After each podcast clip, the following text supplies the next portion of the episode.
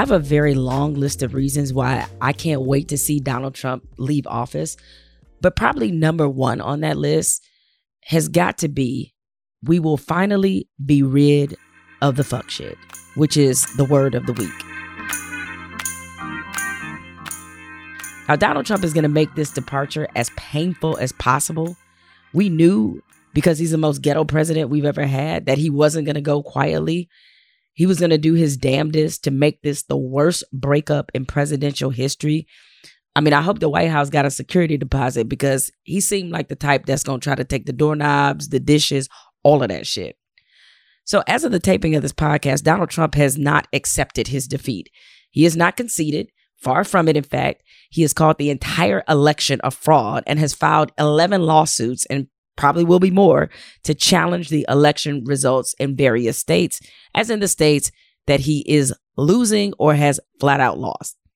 He is gaslighting his supporters with these fraud claims, and now they protesting across the country on behalf of their favorite con man and also pouring money into his legal defense fund.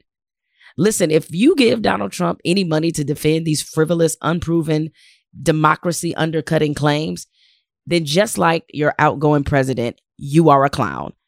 There is no voter fraud. There is no funny business going on. There is no dark plot underway. This motherfucker just lost plain and simple. And his own ego won't allow him to comprehend the fact that millions of people wanted him to fuck up out of the White House. And now we have to watch as he completely undermines our democracy and tries to run a bootleg ass coup.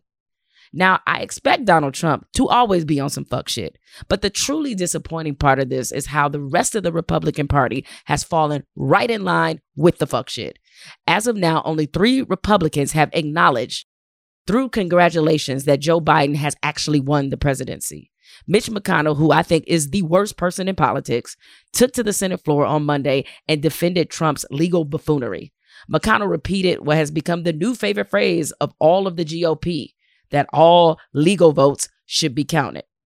Apparently, what that means is if you voted against Republicans, then your vote doesn't count. Because here's what makes all of this so absurd Republicans actually gained seats in the House of Representatives, and they kept critical Senate seats in Maine and South Carolina. All of those races were on the same damn ballot. So whoever is pulling off this nefarious voter fraud is somehow able to single out only the presidential race, but not the Senate races or the House of Representative races. I mean, if Democrats were really going to cheat, don't you think they would cheat all the way down the fucking ballot, not just with one race? I'll have more on this later, but this is why this idea that Joe Biden has to come in and ingratiate himself with Republicans is just so fucking stupid. Republicans do everything they can to stand in the way of progress, and they do whatever they need to in order to suppress the will of the people because their values, their desires, and their bloodthirsty penchant for control is more important than what's best for the rest of the country. That's some fuck shit. The word of the week. Okay, I'm glad I got all those cuss words out of my system because I will not curse again until fucking I'm bothered. That's because today I have on a young prodigy who should not be exposed to my foul mouth. She is far too brilliant, too driven, too ambitious, and just a way better person than I am.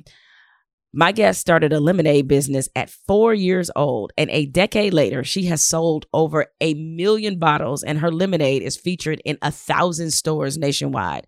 She's also an author. She was featured on Shark Tank. Daymond John has invested in her business, as well as a number of NFL players. She is just 15 years old and already a boss, literally. So, we're about to learn some things. Coming up next on Jemele Hill is Unbothered, entrepreneur Mikaila Ulmer.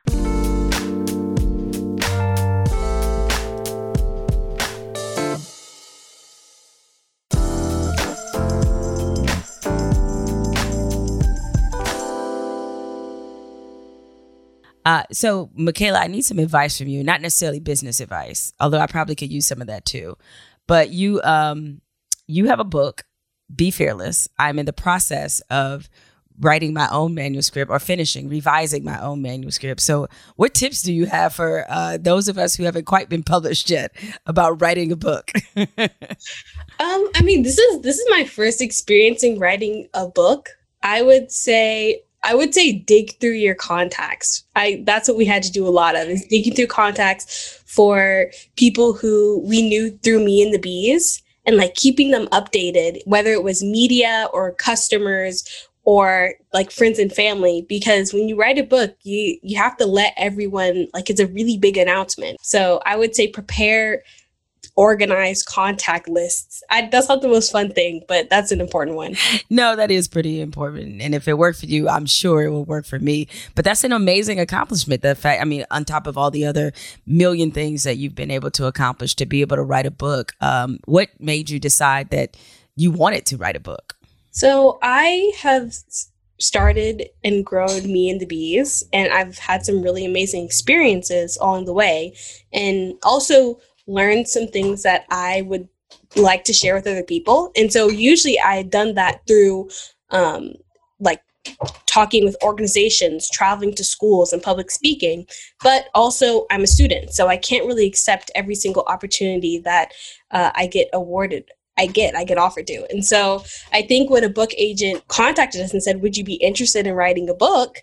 it, it kind of clicked that hey this could be a way to reach an audience or inspire a whole new group of people that i normally wouldn't have been able to reach and so that's what got me started and then it was what do we want to put in this book do we want it to be images or like a graphic novel um, do i want to talk about the bees or about business or about both mm. so what was what was the the start to finish what was the time span that it took you from ideation to it's published? I think I think it was a year and a half because it started with agent coming up with what content we want, who we're going to write it to, and then it was writing, getting on calls because I when once we started, I realized I'm not going to be able to do this whole process on my own, and so we got some help, but we it was like writing in documents, phone calls, interviews just to get my story on paper and then going and fishing for past photos and like past contacts to get the story right. But it was a year and a half, then it was edits, and then more edits, and then more edits, and then book launch came around, and it was just a lot of meeting people and because um, of COVID, doing Zooms and book signings like this. Yeah. Um, you know, you, uh, I, I know some people are not familiar with your story, so I'm going to unfortunately force you to tell it another time because I know that you have told this story 6,000 times about how you got into um, creating your own company and creating a very delicious lemonade, might I add, which is fascinating. It started from what an, an event that most people don't like to experience, which is getting stung by a bee. And you unfortunately got stung twice by a bee uh, which sent you down this path. So, for those who have not heard how um, you originated the idea to produce lemonade using um, honeybees as opposed to sugar, like most of us, uh, start at the beginning and tell people what happened the fun thing about telling my story is I always, I guess I always add a different thing each time. So that's one thing that keeps it cool. But I started when I was four and a half. I signed up in the local business fair in Austin, which happens each year. And it's where kids can come up with a business idea and sell a product. And so at my school, there was a poster for it. My parents decided to allow me to sign up because I asked them a bunch of questions about it. And so over the summer, I had to figure out what product I was going to create and sell. And so over the summer, I got a cookbook from my great granny Helen for flaxseed lemonade. And it was like this 1940s cookbook. The binding was falling off, and there were like like notes and markups all in the pages of her favorite recipes. But one of them was flaxseed lemonade that we tried with my family, and it tasted pretty good. And Another thing that happened that same summer was I got stung by a bee, and then less than a week later, at another family event, I got stung by a bee again. And I, that was pretty scary for me. I thought I was going to get stung by a bee all the time, like for the rest of the summer, or at, at, least for a while. And so my parents said, How about you do a little bit of research on them? Or how about you learn about the bees? I reluctantly did that, like through animated videos and picture books, but I learned that the bees are pretty important. Like they pollinate a lot of the fruits and vegetables, and even they contribute to like the dairy and things that I like to eat every day. And I also knew that they were dying, and so that's where the idea for me and the bees came from. It was I want to do honey sweetened lemonade, and donate a portion to organizations that help save the bees. And I would do this through my great granny Helen's recipe. Oh wow!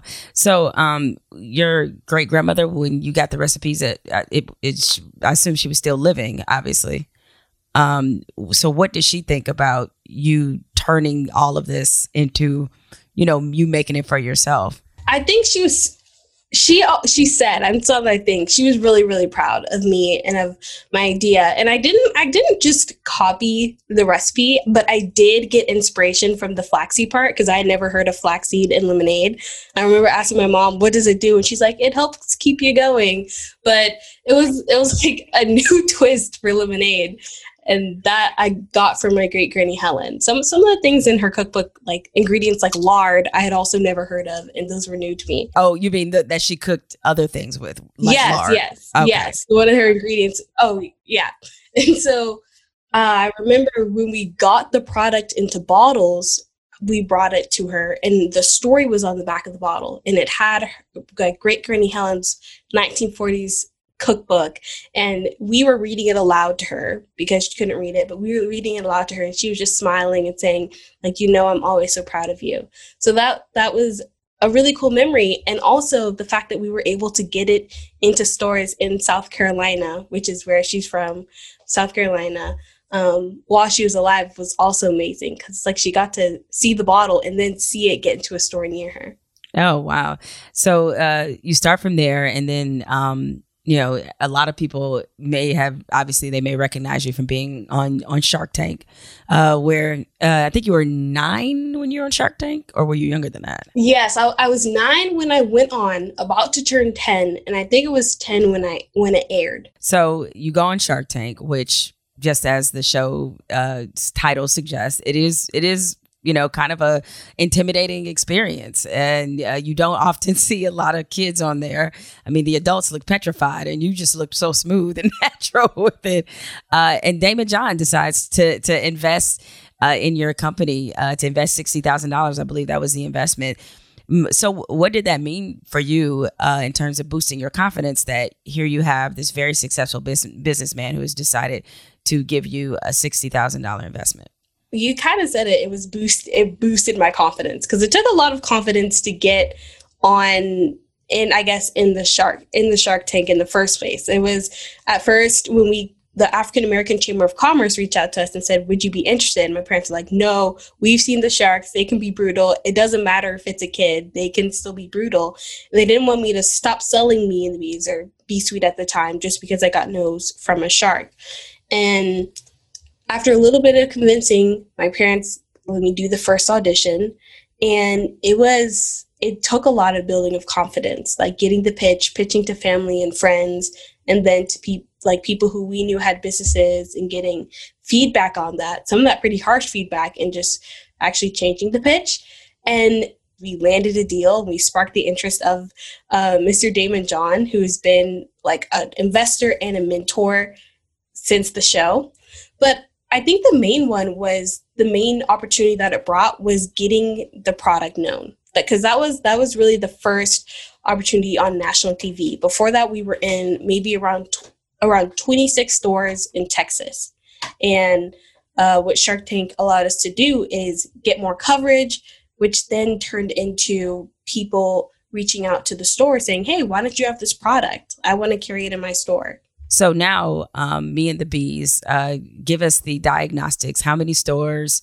How many you know bottles sold? All the all the all the gory details. me and bees is currently in over fifteen hundred stores in hotels and restaurants and cafeterias in um, around 40 states, and we're still growing pretty quickly.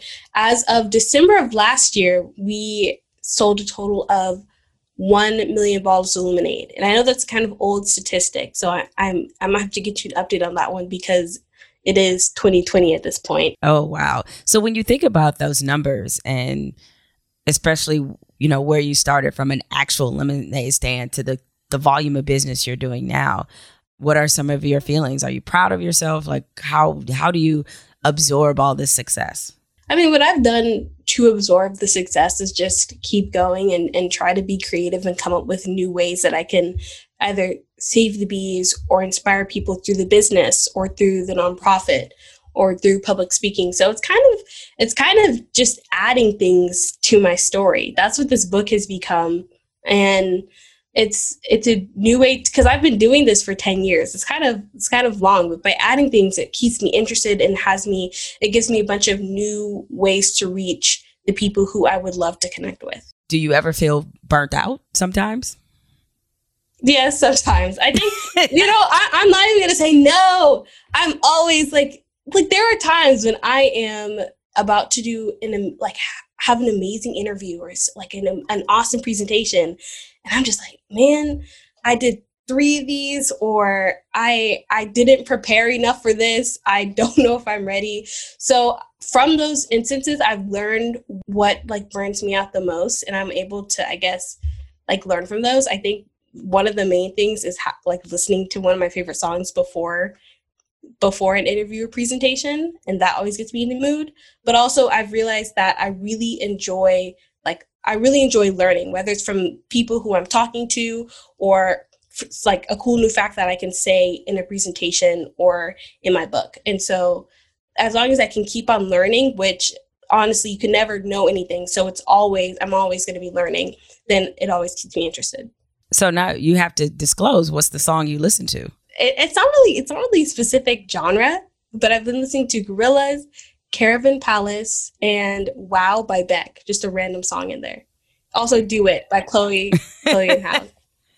So this is a very active life. I mean, I know you're you're 15, and as we're taping this, you're coming up on being being 16. But um, is there any part of you that you know? Do you go through moods or periods where you sort of wish that you could just focus on maybe just you know being a kid and and just doing that part of it and not have to worry about this huge national business that you're also running at the same time.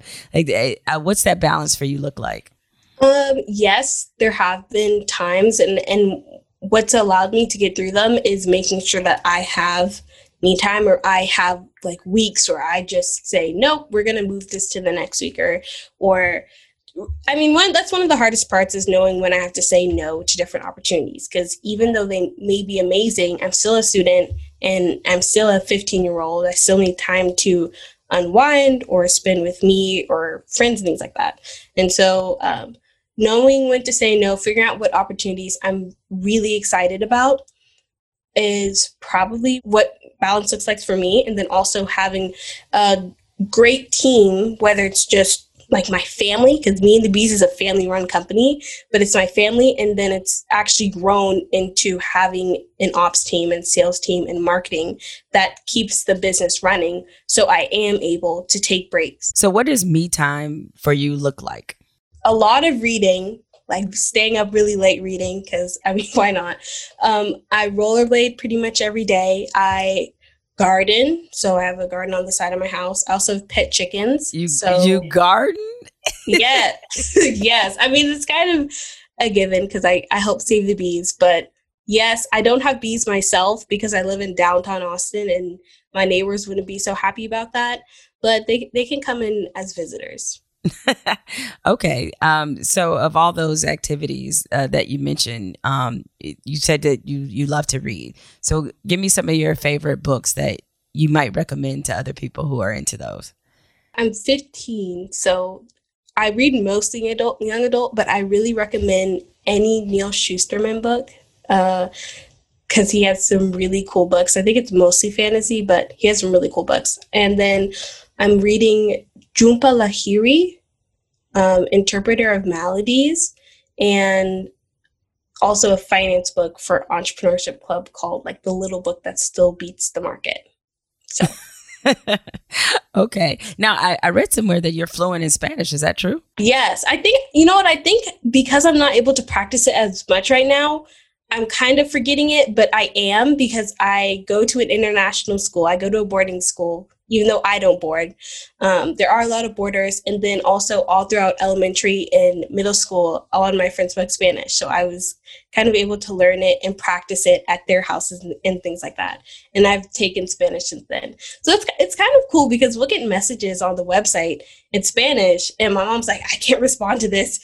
Like, like what does it say? And I get to use what I've learned in classes in a whole new language for business as well.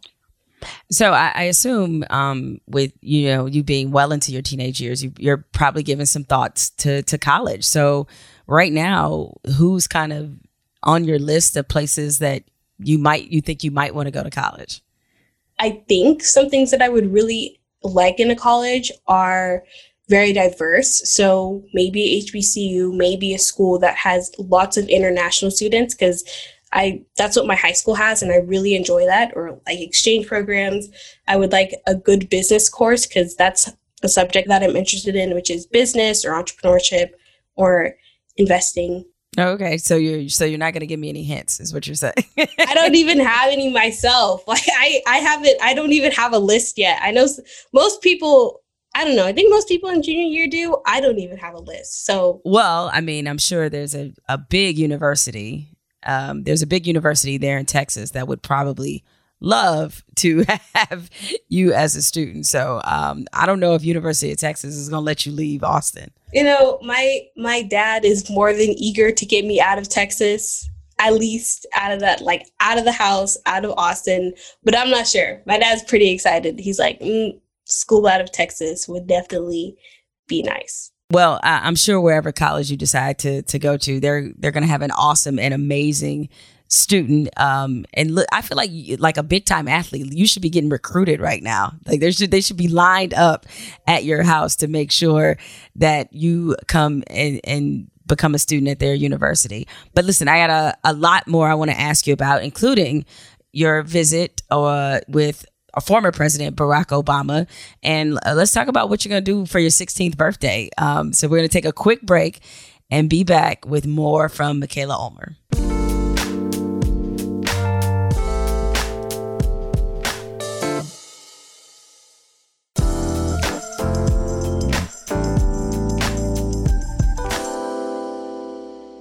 So uh, you are coming up on your 16th birthday. Is it kind of a bummer that you have a milestone birthday and then yet we're kind of all on restriction right now? Like how are you handling the maybe a little bit of the letdown from that? Yes, it is. I think it, there's a lot of there's me, but there's also just a lot of companies or just people who had really big things planned for this year and that they're and they're canceled uh, just overall and I don't know, finding a way to compensate for that by having fun events or maybe pushing it off, like having a, a, sneak peek now and then doing the actual thing next year when this dies down and becomes less of a, a risk is is definitely probably what we're gonna do. Definitely, probably, probably. so, how um for your own business, like how what were there any setbacks that you suffered because of, of COVID, and what were they? So at the time, which was early early this year, me and the bees was preparing for our busiest time of the year. We call it lemonade season because it's hot, especially in Texas and just the states that we're big in, it's pretty hot. And so we're preparing. We had multiple stores that were planning on launching the product at their locations and like they were already confirmed we had already produced and then when covid hit they had to cancel that a lot of the restaurants and cafes that had the product also closed their doors and so we like other businesses had to completely shift. So we started saying, okay, where are people already going out of necessity, like grocery stores? Let's target those. And then also improve our, our online because before, because me and the bees is, is in glass and it's a liquid, it's pretty heavy to ship. But we were able to find a way that by shipping more bottles, we could get the shipping costs down and make it more affordable and accessible. And then also just finding new stores that were still that were open or that had their own delivery services and actually building those relationships for even past COVID. So, um, with your friends, I assume they're all aware what your professional life is is kind of like. Um, uh, is that challenging at all for you in terms of either making friends or even maintaining friendships because you have such a robust personal life or professional life rather? Um, it, it's it's not a challenge in maintaining friends or or making friends. I don't think I don't think having a business makes me makes me popular. I guess not not as popular as I don't know, star varsity athlete. I'm not sure, but I hang out with people who are similar to me in ways that they have their own interests and passions. And so we support each other with that. Even if we don't know a lot about what they're doing, we're always supporting each other with that. I would say that there are times when I've had to decline some really f- fun events to do a cool thing with me and the bees, but it's always could we like either reschedule the event or make it up by doing something fun afterwards. Um, so that's how it goes for that. Mm. So, but I mean, you you've been on TV a lot, so uh, your friends don't think that part is at least cool.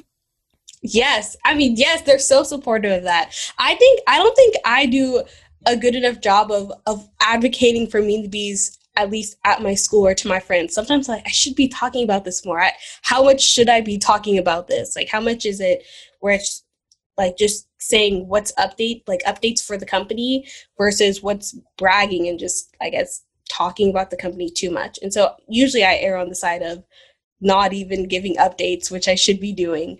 But um they're they're always like, like tell me when my next even my grandparents i was like tell me when your next thing is. I want to tune in. Uh, it, tell me you've gotten them to at least sell some of your um, uh, lemonade in in your school. Tell me they've done this.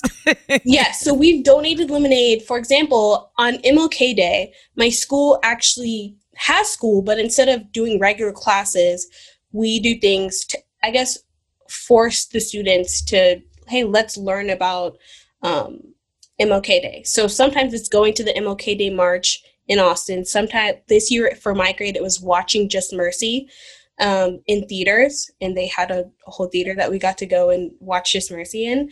Um, for another time, it was having panels speak. And so, what Me and the Bees did for MLK Day was donate lemonade to the march so that my school and also other people who were marching could have the product. So there's things like that where we'll donate to bake sales or things like that, but I haven't sold it. Maybe I should try selling it to the bookstore here. you should, right? Why not? Um, I know you probably over the, the the course of of your 10 year journey with this business done a lot of cool, amazing things. But I have to imagine that uh, meeting President Barack Obama has got to be somewhere at the top of the list. So, uh, explain how it is that you two um, wound up collaborating together and, and what happened. So, yes, meeting uh, Barack Obama or Mr. Barack Obama is definitely at the top of the list, as well as um, Miss Michelle Obama. And that came about actually first with connecting with Miss Michelle through her Let's Move. So she founded the Kids State Dinner, which is where kids c- can come up with recipes and submit them to the White House. And so, even though I didn't have a recipe, her team reached out to my family and invited me to go and hear the speakers, try some of the recipes that the White House chef made. And that was and it, that was crazy. Like getting an email from her team inviting me to go out was amazing.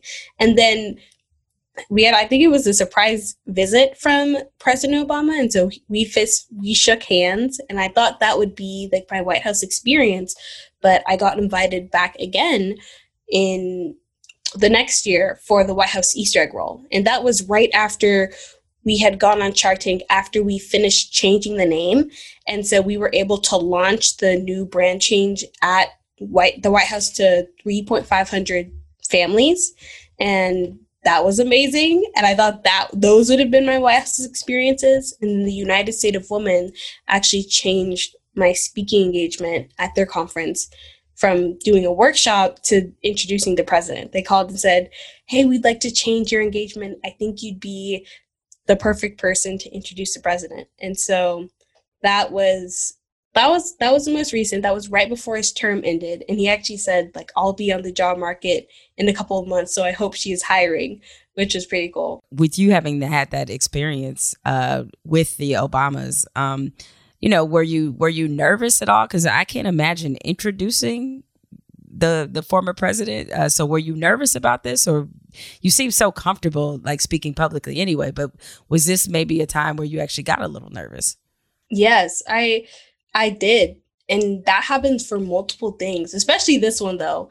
And I always say you're nervous, like you get those butterflies because it means that you care about something. And I really, really cared about meeting them. I really cared about introducing former President Obama. And I think that that nervousness, but also that caring for it really improves what you do there. So I was able to put a lot of work into making a, a speech that actually inspired my book. The the dream like a kid idea came from my speech for introducing president and how he encourages people to dream big and the biggest dreamers are kids. And that's what i was able to use in business. Speaking publicly is not easy for everybody but you seem to really be very natural when you do it. But um, you know i could be wrong about this but was this something that you had to grow into when it came to public speaking or was this something that you were always kind of able to do it was something that i was able to grow into I, I I wasn't always able to. I mean, I was outgoing, but actually publicly speaking, especially when it came to new people or people who were older than me, I had to get used to. And the first time of me remembering this was when I was at my first stand. I was dressed up in this bee costume that was my mom's idea, and I had my first customers, and I hid behind the stand because I was like, I don't know these people. I can't talk about my idea to them. And um, my mom said, actually, maybe my dad, like, go on. You've worked so hard on this. You know more about this idea. Just just talk about your lemonade. And so that was the first time. The second time was when I was around eight and I wanted to do workshops teaching families about the bees. And so I got an offer to do one at a store in Austin. I came up with like a whole tripod and I brought seeds and bee friendly flowers. But I remember when looking at the kids who were, who were sitting there, some of the kids were older than me. And I was like, I can't do this. They're older than me.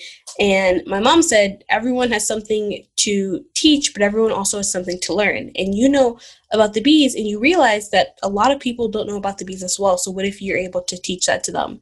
And so, that was another thing that helped me build the confidence that would then take me on to Shark Tank and introducing the president. Like that was something that I I had to build and grow, and I'm still doing today.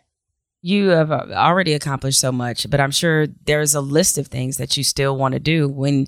Um, it, this is a crazy question to ask somebody who has a company as successful as yours, but I'll ask it anyway. Um, when you think about what you want your next five years, or where you, or what you want to be in ten years, um, what are some of the things that come to mind about what you want to do and what you want to accomplish? The first thing is I would like to be able to, I guess, look back on things that I'm doing now, whether it's interviews or I don't know, presentations and think like, wow, I've grown a lot since then. Like like not necessarily cringe, but maybe think just wow, I, I've grown a lot or I've learned a lot more since then. That's the first thing. And I think what comes along with that is school, but also as for business, continuing growing me and the bees and going to 50 states or beyond, maybe starting other companies or figuring out a way that I can support other companies or invest in other female owned or black owned businesses or even like youth owned businesses. I think that would be pretty cool because because finding funding while I was growing was something that was hard and it, and even though I had an amazing product and if I can do that for other businesses that are starting up, I think that would make a big difference. So that's one thing that I would like to learn how to do in the future. And then also continue having valuable conversations that teach me something. And yeah, always, always getting new perspectives. Yeah, one of the things I, I, guess I should have mentioned, I mentioned Daymond John's investment in the company, but you also had a huge group of NFL players that decided that they wanted to also um, invest in in your company. It was ten NFL players, one of which is a friend of mine, Arian Foster. Wow. Yeah, yeah. Arian's a friend of mine, and so we talked. Actually, we did a we did a book launch with a bookstore in Houston, and we were talking about people who were pretty cool that both of us knew, and your name actually came up. Look at that. He was like, "Do you know her? I can connect y'all. I can connect I can connect you guys. Aaron, always looking out. I appreciate him. But yeah, yeah, 10 players that gave you um, invested over $800,000 in your company. What did it mean to you that these guys from the NFL decided that they wanted to invest in you? it meant so much to me. I think also to my dad because he also is just a big fan of football and knew these guys too. But for me, it was just realizing that there are still so many people. I call, I, am going to say like believers. I have to add a B pun, but there are believers who are like willing to invest in my mission to keep it going. And that meant a lot. I think I also learned from them how even though they're athletes, they still wanted to use the money that they got for good. So they put part of their money in savings, they put part of it for spending, but also investing. And that may have been where I like my dream of doing that for other businesses came from. I, I'm not sure, but I think part of it came from that.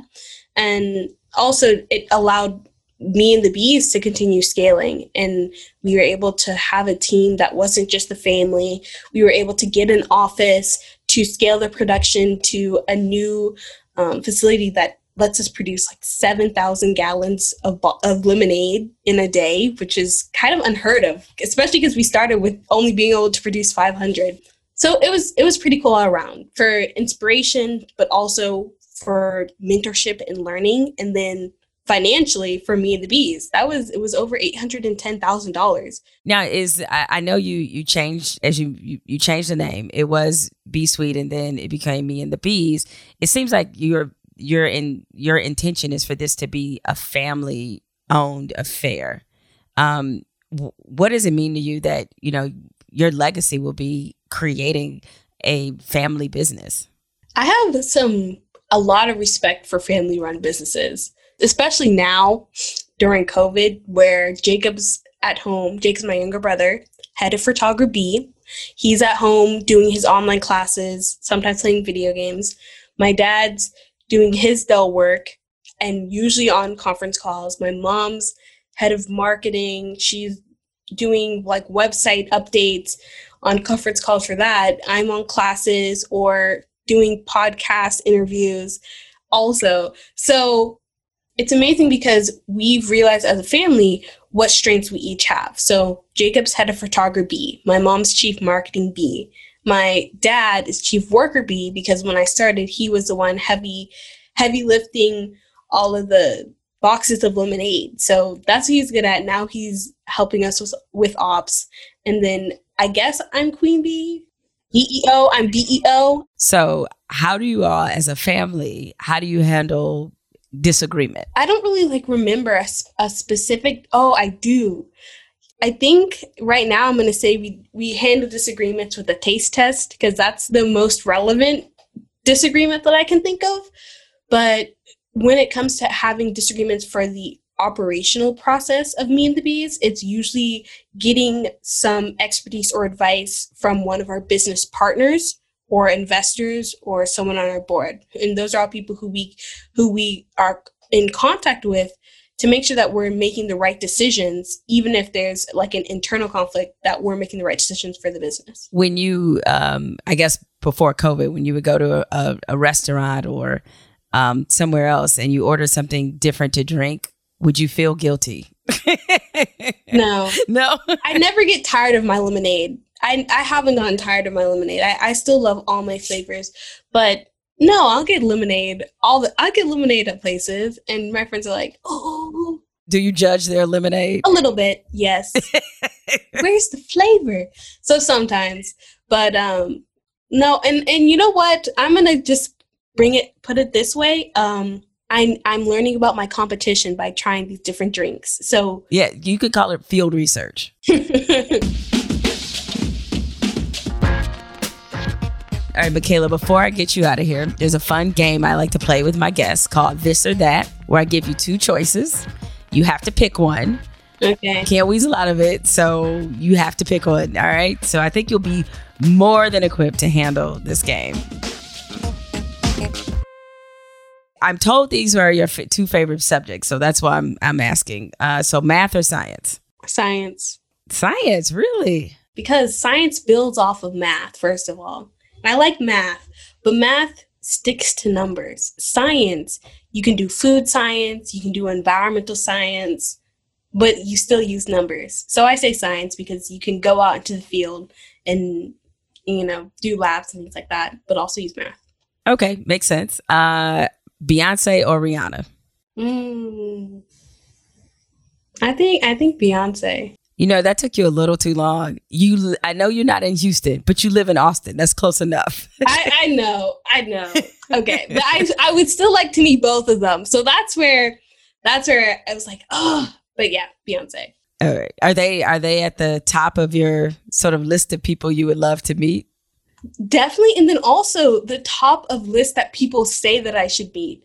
Like they're like, oh, it would be great if the two queen bees could get together do like, you know. So it, it kind of makes sense. A whole campaign. Oh my goodness, that's brilliant. We're gonna put that out in the atmosphere. It'll happen. Um, uh, Barack or Michelle? I, I have looked up to Miss Michelle Obama. So I, I've looked up to both, but Miss Michelle because she was I think she's the first person who invited me to the White House. So that's part of it. But also to me, she's someone who kind of does it all. Like she does she's an author, she's a mom, she's a public speaker, she was a first lady, a very active first lady. And I would say that she's an, an activist as well. So it's Michelle. All right, now this may be the toughest one. Um, and this is why I saved this one for last. All right, your lemonade iced tea or prickly pear? Oh, you really did your research for these. I know. Um, I know some things. uh, prickly pear. It is good. I love the iced tea. I love the iced tea. It was inspired by um, my grandpa's iced tea lemonade. Every summer we go there. He makes great iced tea lemonade. I've learned how to make it. But the prickly pear is a cactus that's grown in the South. I love all the flavors, but prickly pear is probably number one. That's the number one bestseller too. So it's the best, the, the number one bestseller. Wow. I might have thought it, it was lemonade iced tea. No, it's prickly pear. Prickly pear and ginger. And ginger. Well, Mikaila, thank you so much for joining me. I know you have an extremely busy schedule, and it's not often that I get to have BEOs on this podcast. So thank you for being the first BEO that's on here, and good luck with everything. And um, your parents, man, I tell you, they did an amazing, amazing job. I mean, you you're great but really a lot of credit kind of goes yes. to them. yes. I, I mean, I just remember me telling them that I wanted to get my product in bottles because it was a local pizza store that said, if you can find a way to bottle your product, I'd like to carry it in my store. I remember like asking them about it and they had no experience in the beverage industry, but instead of completely shutting it down, they said, okay, like, how are we going to do this? What are your next steps going to be? and we eventually made it happen. And so it's kind of kind of like the same today. So I'm really grateful for them for that. All right. Well, uh, uh, good luck with everything. I can't wait to figure out or find out what school you're going to go to. And enjoy your 16th birthday. Uh, for my regular listeners, y'all know the segment that's coming up next because I don't want to swear in front of Mikaila. I'm not going to say what it is, but you guys know what the segment is. So that's up next on Jemele Hill is Unbothered.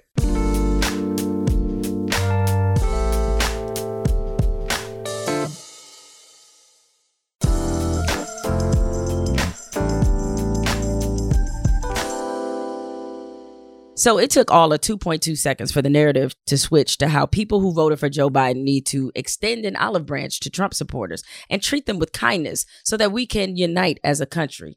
To which I say, with all the disrespect, fuck that. And fucking, I'm bothered that anybody would even ask those of us who have spent the last four years vocalizing how inept, corrupt, and racist Donald Trump is to extend anything other than a fuck you to a lot of bigoted people. They want us to be on some turn the other cheek shit. And I just can't do that. See, for the last few years, Trump supporters have threatened my life, called me every manner of nigger that can be thought of, called me cunts, told me to drop dead, told me my mother should have aborted me, tried to get me fired, and went after many people in my circle. As that great philosopher O Dog from II Society said, hell no, nah, I ain't letting that shit ride. See, I can't do to them what they did to me because if I did, I'd be in jail. So they just gonna have to get this work as in don't expect to be welcomed back into the rest of civil society. Don't start talking that can't we all get along shit. I'm not here for the performative. It's just a difference of opinion shit. Because you can't have a difference of opinion with people who are racist or people who want to double down on bigotry. There's no common ground there. So stop asking people to have some. Besides, the assumption is that a new president is going to get them to simmer down. But I see just the opposite happening. Many of them will likely be as hateful and as evil as ever through the course of Joe Biden's presidency. So until then, I'm just going to stay unbothered.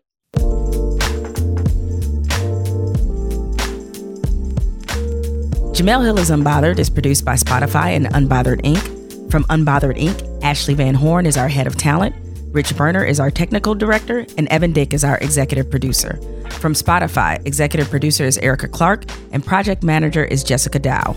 Our theme music is provided by Corey Greenleaf and Ben Darwish. You can find more from me on Twitter and Instagram at Jemele Hill. Please remember to subscribe and share with your friends.